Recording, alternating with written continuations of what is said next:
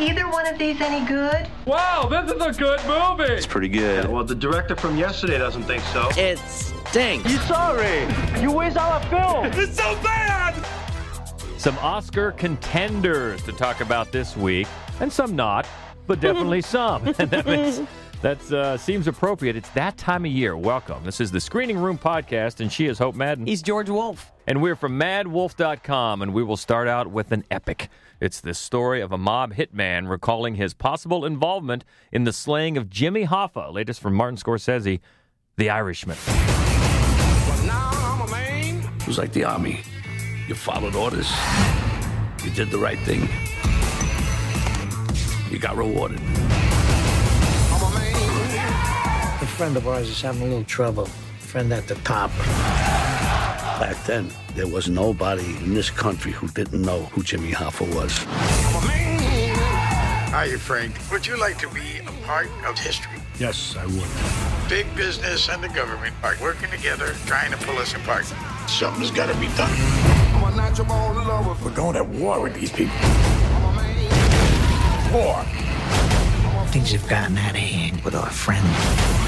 You gotta sit down. Everybody says so. No, I'm not sitting down. I can't do it. It's what it is. What it is. I know things they don't know I know. It's gonna happen. Either way, he's going.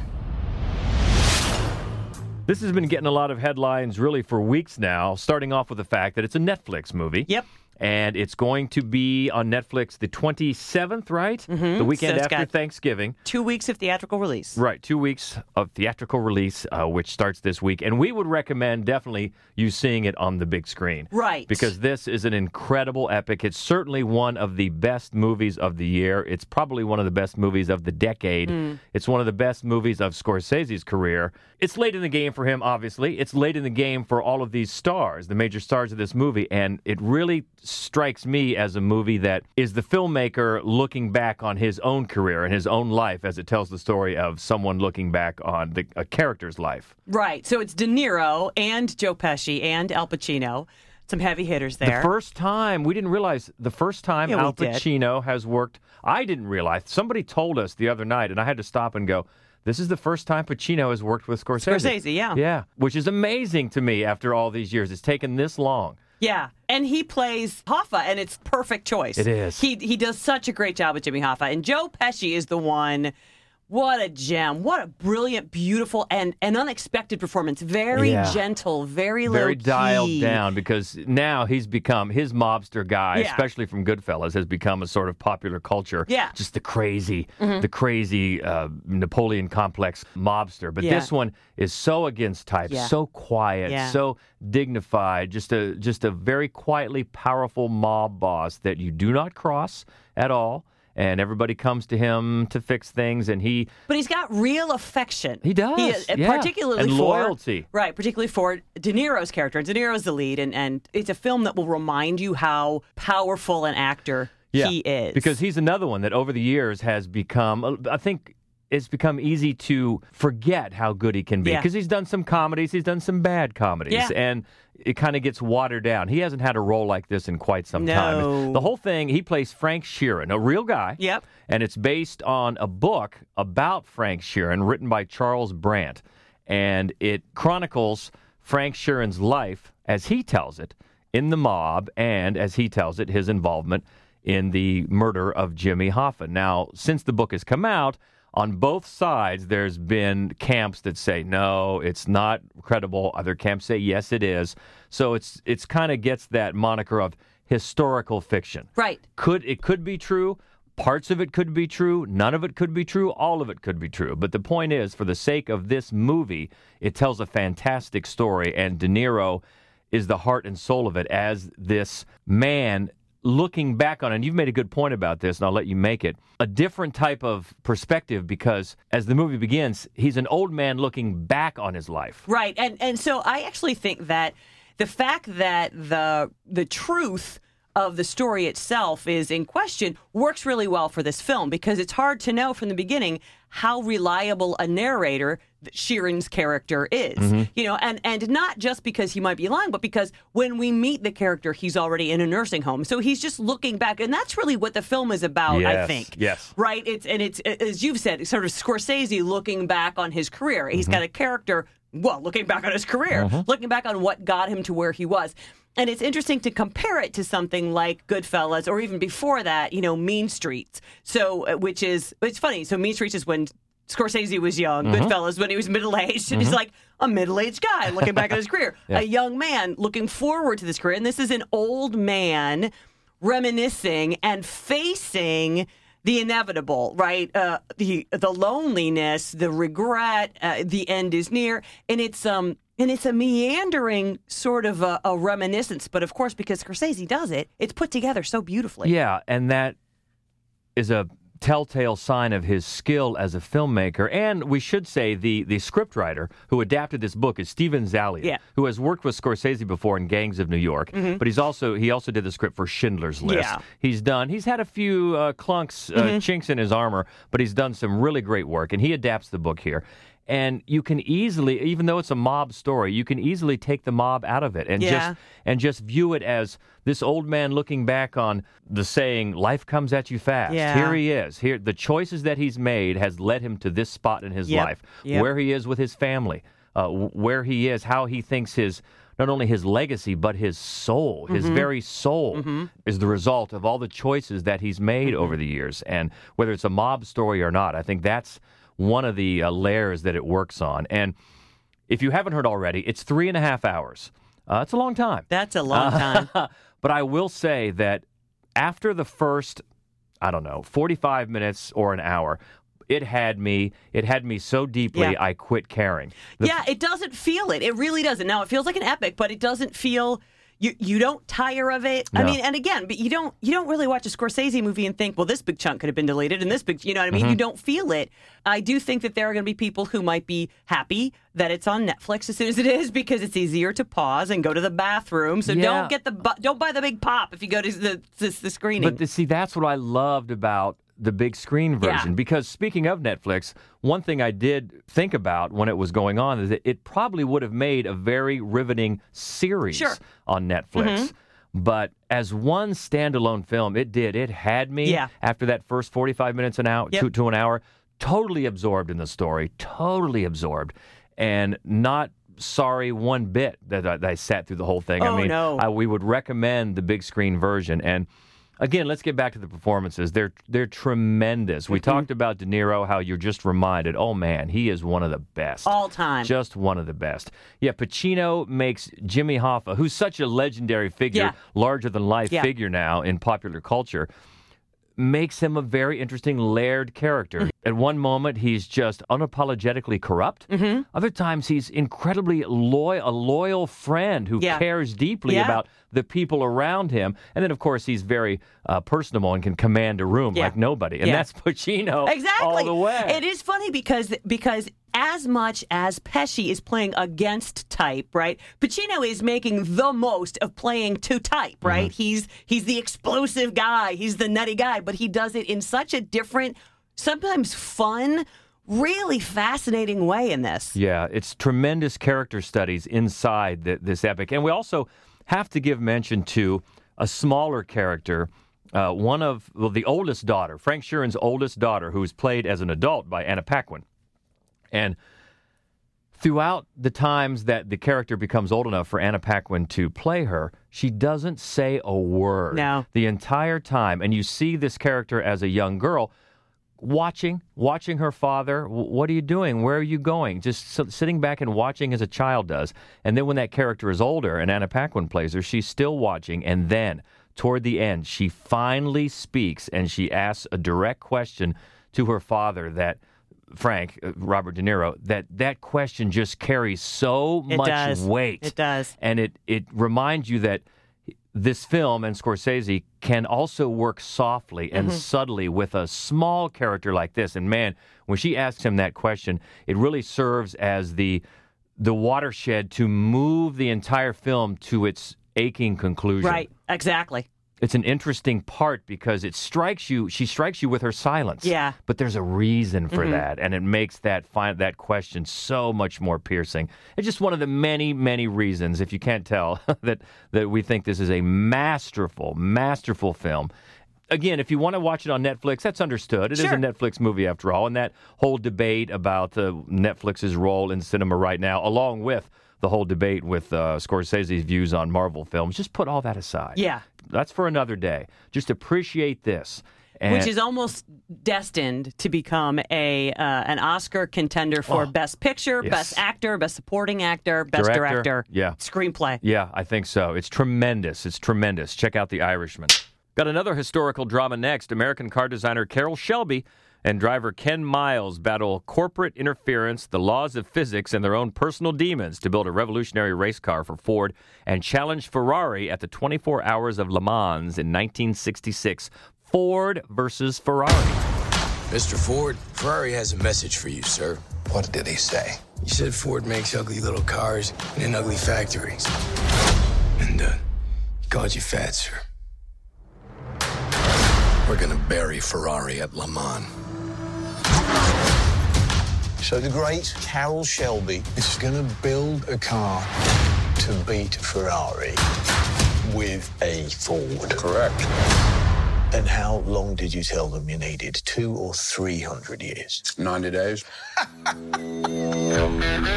Even though I'm a big sports fan, I wouldn't call myself a big motorsports fan, but Mhm. this one had my attention. I was really excited to see this. And like most good directors that handle a historical type of story, James Mangold here, along with uh, the screenwriters, are smart to boil it down to intimate stories that gel between the characters and let the historical events kind of fall around them. Exactly. And they they couldn't have asked for better actors to play the characters in these intimate relationships, these intimate performances. So the lead is Matt Damon and Shelby, he plays Shelby. Mhm. and uh, and the always extraordinary Christian Bale plays Miles.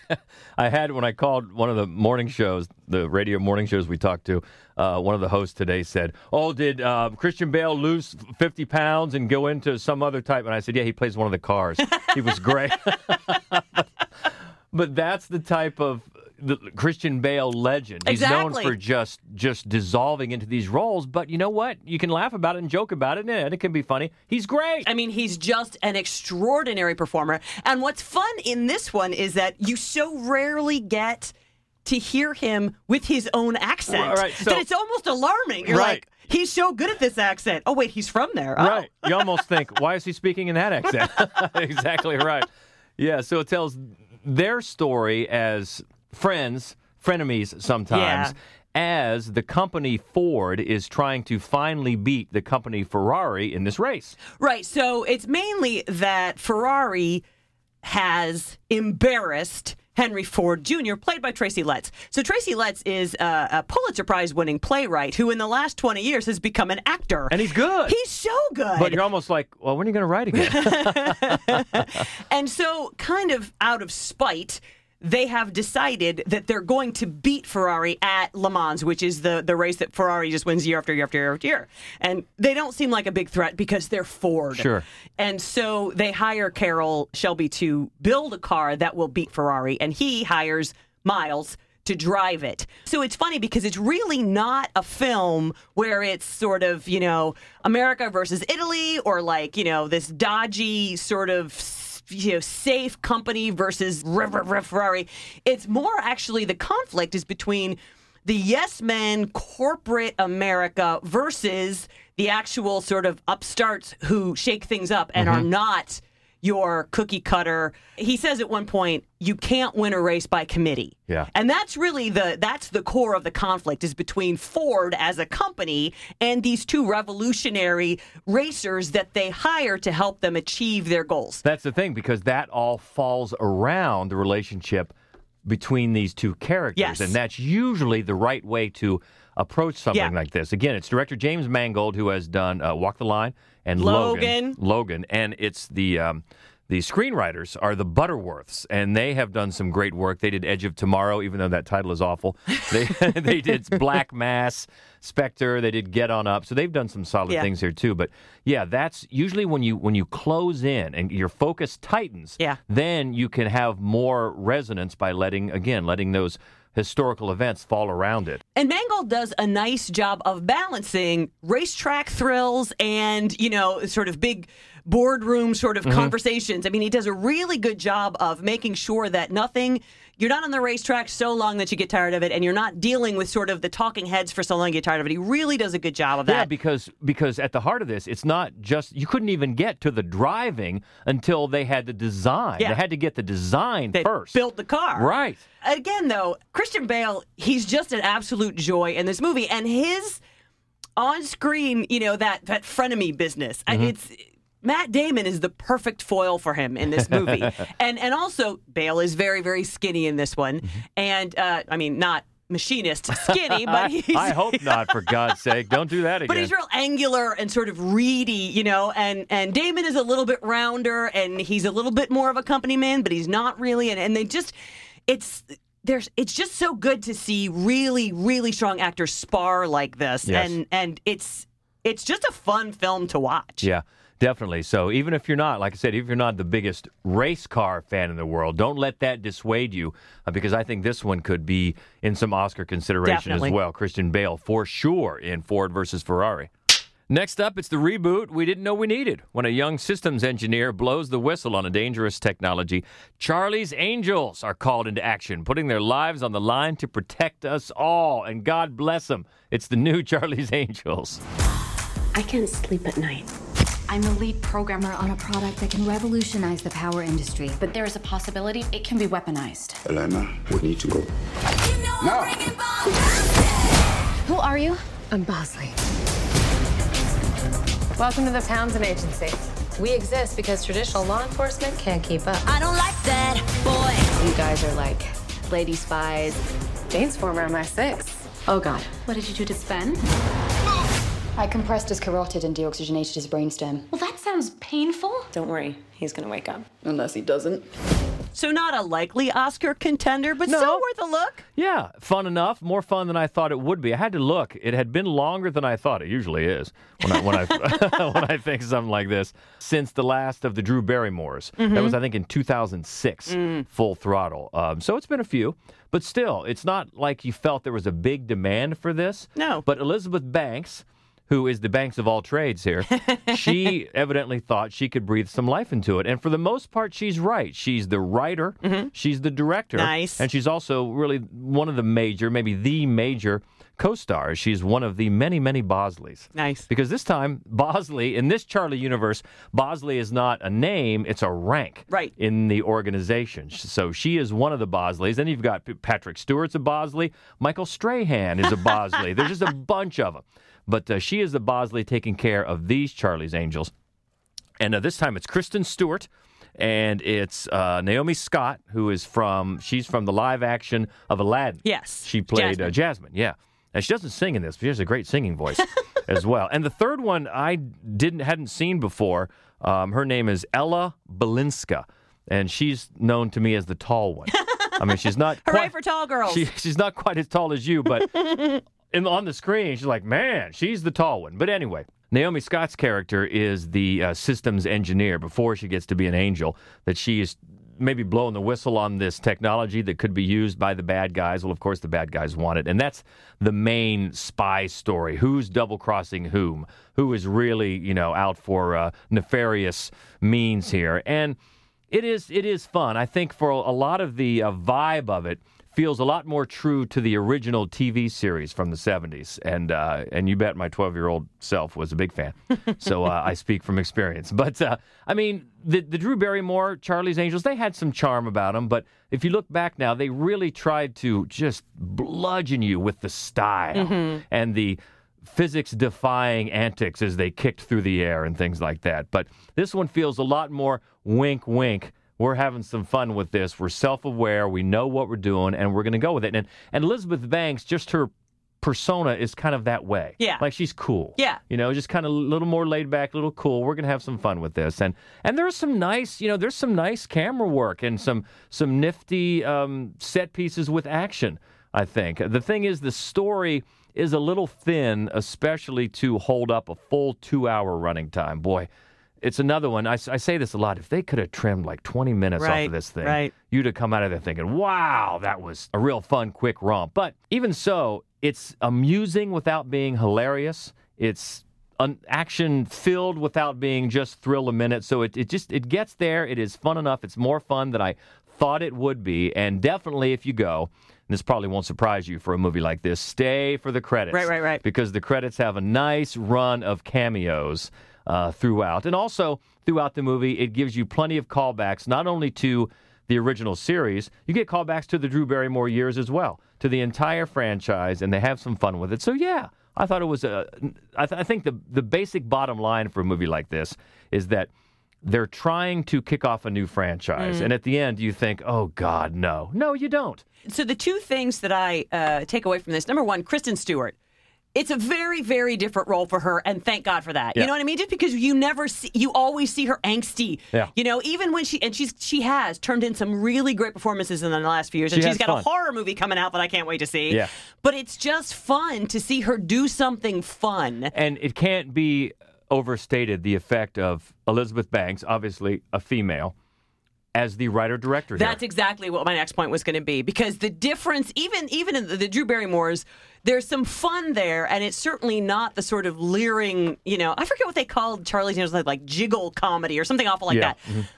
But the the difference is that you know you can still have attractive women on screen being attractive, and the camera doesn't leer at them. So the camera isn't necessarily the heterosexual male eye. Yeah. The camera is just a camera. It could be a woman's camera. We also see other attractive women, but Yes. we don't necessarily leer at them. That's exactly and that just right. makes the movie so much more fun. Yeah, the way I, the way I said in my written review, I said they, they own their sexuality, but they're not sexualized. Mm-hmm. Because yeah, they there are many scenes where they look great, and they have fun with that. They have fun with. It's clear they appreciate their female friendships. Right. There's value in that, but they also have some good-natured ribbing about awkward flirting and a love of cheese. so yeah, you you can't miss the fact that when a movie like this, that's known from the beginning uh, for its jiggle comedy or whatever you called it, the effect that a, a female filmmaker has on it is totally, totally different. Very and, uh, refreshing. and, yeah, very refreshing. So even just that alone is refreshing, but they're able to add more to it as well. So yeah, uh, much more fun than we thought. The new Charlie's Angels. Getting very serious for this next one. Idealistic Senate staffer Daniel J. Jones, tasked by his boss to lead an investigation into the CIA's post 9 11 detention and interrogation program, uncovers shocking secrets in the report. Morning, Dan. Morning, Senator. Have you seen the story today in the New York Times? Evidently, the CIA destroyed tapes of interrogations of Al Qaeda detainees. I want to find out what was on the tapes and why they were destroyed. They waterboarded him 183 times. Everything they got from him was either a lie or something they already had. If it works, why do you need to do it 183 times? Maybe when the report comes out, people will finally see that. I vehemently disagree with the narrative here. The United States does not torture. Dan, you need to be careful here. They can't destroy the documents. They can go after the next best thing. You. Democracy is messy. If the Times had your report, We would print it tomorrow. No. If it's going to come out, it's going to come out the right way. Well, the first thing to say about this one is Adam Driver is having a hell of a year. Yes, he is. Hol- Holy cow. Wow. I mean, I thought after seeing Marriage Story, and I still, I still think so. He's almost a shoe in for an Oscar nomination for Mhm, that one. mhm. Uh, and then he still has Star Wars coming out Yeah. before the end of the year. Now he has this. Uh, and let's not forget ghouls. Yeah, Dead Don't Die. That's right. right. So hats off to you, my friend. That's Good right. year. I will see anything Adam Driver's in. He is just an incredibly talented actor, and he has a lot of weight on his shoulders in this film. Yeah. It's so fascinating because uh, so Scott Z. Burns writes and directs, and he's written a lot of films before. This is his first time directing, and it's a lot to try to do. And and I'm not going to lie, he stumbles a little bit in the first maybe 15 or 20 minutes trying to figure out how to balance so much dialogue, so many characters. He needs you to know what he's doing. Yeah. Yeah. And, and the thing is, in the underneath it, it's such an angry film, but he doesn't preach, which I appreciated. You don't feel like you're being bludgeoned to death. Most of, I think, the film's anger is expressed through Adam Driver's face. Yep. There's a shot in this movie about halfway through where Adam Driver is suddenly looking at a commercial for the movie Zero Dark 30. And just watching him watch that, I'll never be able to see the movie Zero Dark 30 the same way again. Yeah, and that's that just shows you how great actors how they can convey emotion just with their facial Yeah. expressions or their movements. Oh, yeah. uh, yeah, and it's a it's such a serious topic. Obviously, he was a staffer for Dianne Feinstein, who's played by Annette Annette Bening. Benning. You know, it's funny. About once a year, sometime around Oscars, Annette Bening has a new movie come out, and every single year you're like, "Damn, Annette Bening is good." She's very, very good. She completely disappears into this role. You just believe. From beginning to end, it's just Feinstein. Mhm. She's wonderful. And in fact, to be honest with you, the whole, and it's a million people. It's a million people, and they're all great. Mm. Yeah, and it's obviously a a topic that was all over the headlines. So you're right that the writer director Scott Z. Burns has a tough time in not coming across like a sledgehammer, Right. But still making you realize what this guy was up against, Right. As he was uncovering all this and what his responsibility was, the the roadblocks that he that he found. It's funny we we got in the mail yesterday part of uh, stuff we get for award season. They sent us the entire actual report. They did that he did. You can see you can see the redactions Oh. and everything. Yeah, it, it was- it's got kind of stunning. Yeah, honestly, it really was. I appreciate the way Burns was able to try to cut things up a little bit so that you don't spend the whole time poring over documentation. He actually goes to the prisons periodically. He actually, you know, sits in with the CIA as they're trying to debate their next step so that they can keep this information from going public. One of my favorite things about this movie is that two of the CIA guys are played by Ted Levine and Michael C. Hall. Which Ted is such Levine, if you don't remember, was Buffalo Bill in Silence of the Lambs. yeah, and Hall was Dexter, Dexter, from yeah. that. So I love that. The fact that he just very slyly casts two guys best known for playing serial killers as a couple of the main guys in the CIA. I mean, it's a lot to pay attention to, but I really think, especially for a first time director, he did a great job of piecing it together with a realistic flow. And the, the theme in the end is less about the rage at the fact that this happened as much as it is about you can't just turn away and think you're going to move forward. You have to take responsibility for what you've done. Timely. Yes. And a thing like this, a movie like this, to not be a sledgehammer, like like we've said, comes down a lot of times to how much you trust your audience. Yes. You've got to. You've got to trust them. And I think this movie does. This filmmaker does. And the movie is all the better for it. Right. So uh, we definitely recommend the report.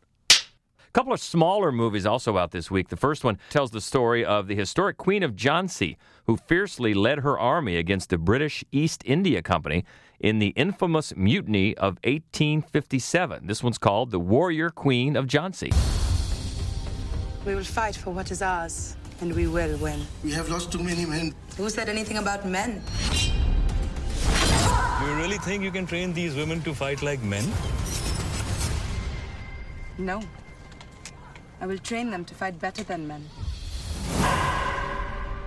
It's interesting to me that this movie comes out like one week, maybe two weeks after Harriet. uh, Mm, for one yeah. thing, because they are two stories that are far, far past prime. To it, it is important that we finally have these on a big screen. They're Overdue. and they're contemporaries. They're both alive in the mid 1800s when they sort of had their biggest effect on history. And as much as Harriet was certainly a flawed film, Kasi Lemmons put it together with a sort of a breathless quality of uh, it was borderline an action film. And director co-writer Swati Bhise, whose heart is in the right place here, really, really could have taken a page from Kasi Lemmons because Yeah. this is a it's a movie about a warrior queen. We hear this a lot, and it's basically a chamber drama. There's a lot of clothes changing. There's a lot of beautifully draped sets, and there's very, very little action. Well, it's something we've said about many, many movies because many movies fall prey to it. We talked about it uh, a little bit with Midway last week. Yeah. There's too much telling and not enough showing, and Oh, my God. movies are a show show more than tell. So you can't just tell me like Midway, he's the best pilot in the world. Well, okay, but we haven't seen it. We don't feel anything about it. I thought of your review for Midway several times when I was watching this movie because there's a point where she says, I'm no stranger to battle. And I thought, You're not? We I don't know honestly- that, I hadn't seen it up to then. I'm like, I don't, what is she talking about? Yeah, so that means nothing to us. No. There's even this weird sort of tacked on, is it a romance? Maybe it isn't. I don't know what's going on here. And then eventually she tells this this British colonel that maybe she loves, maybe she doesn't. You've done so much for my family. And I thought, when? what? And I- that and that come that type of approach comes up time and again. The whole film is like that. So Rupert Everett has a small part as the leader of the British East India Company army, which is funny to me that the East India Company had an army, but whatever. And he's droll and funny, and actually he has almost nuance. Like he's not 100% pro like take over the Indians, and he's also not 100% with them. I mean, he actually goes back and forth as humans might. So I appreciated that, but that was the only performance in the film. Yeah, and it's Bhise's daughter, Devika Bhise, who co- co-writes and also stars. Yes, she plays the warrior queen. And she doesn't do, it's not as if she does a bad job as the actor. As the writer, I have some issues because there's just, yeah, there's so much, show, there's so much telling. There's absolutely no showing. Right. And we've as we've said many times, it always starts with the writing. And the writing here just is yeah, too much too much telling. If you're gonna make a movie about the warrior queen, it shouldn't be a chamber piece. That's Exactly. Absolutely right. And finally, we have a nuclear device causing an electromagnetic pulse that kills power to more than 200 million people. A teenage girl has to help lead her family to survival in a dark new world. This one is called Radioflash. It's Devastating. It wiped out the entire western United States. There's no food or water. What do we do? You get here. I've got everything we need. It'll be a safe place, I promise you. This is the real deal. The clock is ticking. You gotta get moving. What is it not called? It's not called Radio Clash, which um, God help you when you try to get that song out of your head, we've been singing it ever since. and unfortunately, the song is a lot better than so the movie. So much better. Yeah, this is a movie that just doesn't really know where it's going uh, because, and and it's so lazy even about getting there. But it starts off where she's in this virtual reality sort of puzzle room, and she's trying to figure out her way out. And I and I guess that's shorthand too. She's very reliant on technology. So what is she going to do when the whole nation goes black? Um, well, she's going to stumble into her dad, her grandpa's shed, open a book to the very page that says What? radio flash, Yeah. read aloud the definition of radio flash. And it's like, I'm telling you, it's like, I don't know, 30 minutes into a blackout. Why she doesn't think it's just a blackout is beyond me, but she's decided it's this nuclear pulse and they better find grandpa because they're going to have to live off the land. This is this is writer director Ben McPherson, and he's only done shorts and documentaries up to now. So this is his first big screen narrative, and it, it's a little wanting, a It lot wanting. It really is. It's so funny too because there are a lot of, you know, post-apocalyptic style films, but most of them, even Cormac McCarthy, gave you a few weeks before people turned to cannibalism. you know, like inside of 24 hours, citizens turn on the police. You know, they're killing each other on the highways, and then she winds up alone in the woods. She's kidnapped at one point. Oh my God! It just mass hysteria. Dogs and cats living together. It happens so suddenly. And then, of course, she finds herself in the hands of mountain people. It's not good, George. it's not a good movie. It's not. So uh, we'll just move on and head to the lobby. Let's all go to the lobby. Let's all go to the lobby. Let's all go to the lobby. Boy, a lot in the lobby, so we'll run through them. But boy, there's a lot good in the lobby. Yes, it's a good uh, week. It is a good week for home video releases, starting with The Farewell. That is fantastic. I would like to see some Oscar consideration Absolutely. for this one. Uh, Absolutely. it's the story of the Chinese family discovering their grandmother has a short while to live. Nai and- nai. Nai Nai, and, and not telling her. Uh, instead, using it as an excuse to everybody get together and, and see her one last time. They come up with a ruse about it. And it's really, really well done. Awkwafina is great. Gosh, she's so in, in the lead as a, a Chinese American who's been living in, in America and then comes back to visit Nai Nai. And then you through her, you see this pull of traditions. Right. And is she going to go along with the ruse? Is she not? Her family's afraid she's going to give it up. And it's really charming. Really, it's also funny. It is funny. It's funny and, and well written and well is. acted. And and please see the farewell. Also, Good Boys comes out this week. Um, it's funny too. It's funny. I mean, it's not a masterpiece, uh, and it relies a little too heavily on that sort of gimmick of let's let's hear small children say bad words. But it's funny. It is. It's sort of like the story of Superbad, only taken down. Middle instead school. Of, middle school Superbad. Instead of getting ready, the, instead of the friends leaving each other when they go to college, they're getting ready to move on into junior high, which is not as big of a life move. Right. So that's one of the reasons it, it doesn't hit you as much, say, in the feels. yeah, absolutely. Uh, and so that way, I think the movie kind of gets caught between laughing with the kids and laughing at them, Yes. just a little bit. But still, it's it's pretty solidly It's funny. in some ways. So we, we we did laugh at Good Boys. Midnight Traveler is out. The documentary we just talked about a couple of weeks ago. Boy, it's it's a tough watch sometimes, but it's so worth it. It's shot very first person point of view um, on three iPhones by an Afghani filmmaker who had a basically a death bounty put on his head by the Taliban Mhm. uh, and had to leave Afghanistan and, and search for a safe place to live for his family. And it's it really lets you see a a crisis that lives in anonymity so often on the news really you get it personified Right. with intimacy of this is what happened there's one family one family dealing with it Right. on a day-to-day basis and it's very effective and likely Oscar contender, I would think, for I best think so. documentary. i think so the peanut butter falcon is out this week I dare you not to like this movie. dare you It's just, it couldn't be more heartwarming and at the same time sincere. Like, it's not schmaltzy, it's not forcing you into it. It's such a lovely, charming film. It really is. And it stars Zach, who is a Down syndrome actor.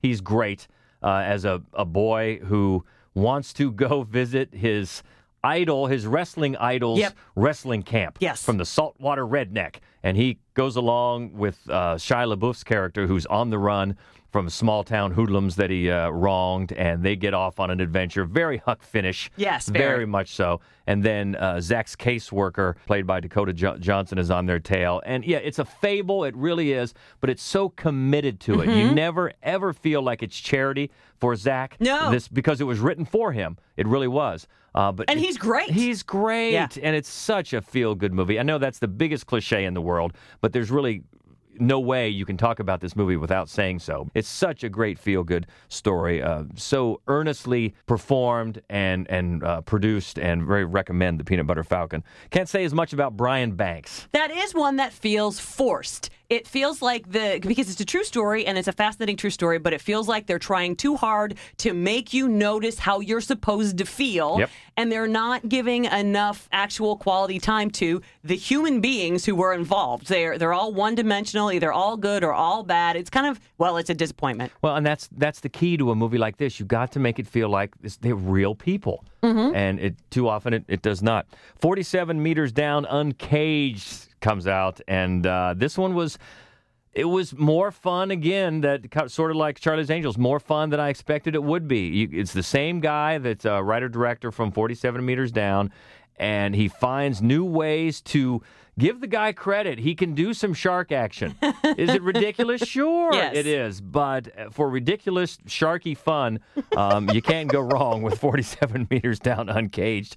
Speaking of uncaged, you can go wrong with an uncaged Nicolas Cage in Primal. You Yeah. can go way wrong. We just talked about this last week, so we don't need to really rehash it. But it should have been. Now, it was never going to be a masterpiece. No. But it's Nicolas Cage as a big game hunter on a cargo boat.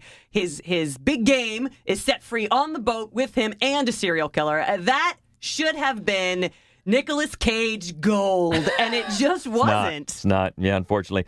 And After the Wedding comes out for home video this week as well.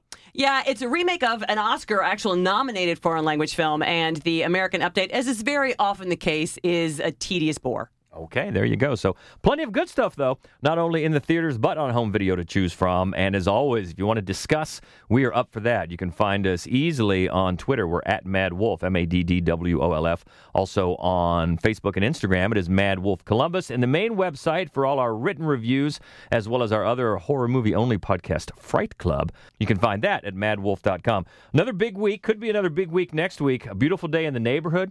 Comes Oh, out. yeah. Tom Hanks is Mr. Rogers. Frozen 2, you might have heard of Frozen. uh, maybe. Frozen 2 comes out. Also, 21 Bridges with uh, Chadwick Boseman. Uh, Frankie, don't know much about that. And Scandalous, the true untold story of the National Enquirer. Interesting. All that is next week. So we always appreciate you stopping by the screening room. And wherever it is you happen to be listening, if you would take a minute to subscribe, rate, and review, we would appreciate it. Very much so. So until next week, she is Hope Madden. He's George Wolf. And this is the Screening Room Podcast. See ya. I do wish we could chat longer, but I'm having an old friend for dinner. Bye.